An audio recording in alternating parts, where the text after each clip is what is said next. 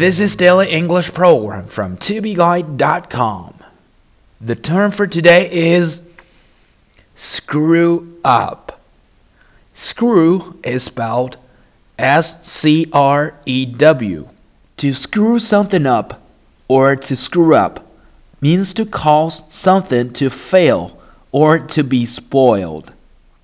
Screw up 意思是搞砸、弄糟。How did you ever screw up so bad? 你怎么捅出这么大的篓子 ？How did you ever screw up so bad?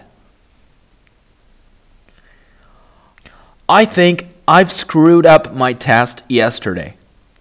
我觉得昨天的考试我给搞砸了。I think I've screwed up my test yesterday. For more video series of my show,please check out my website at tobeguy.com or follow us on WeChat.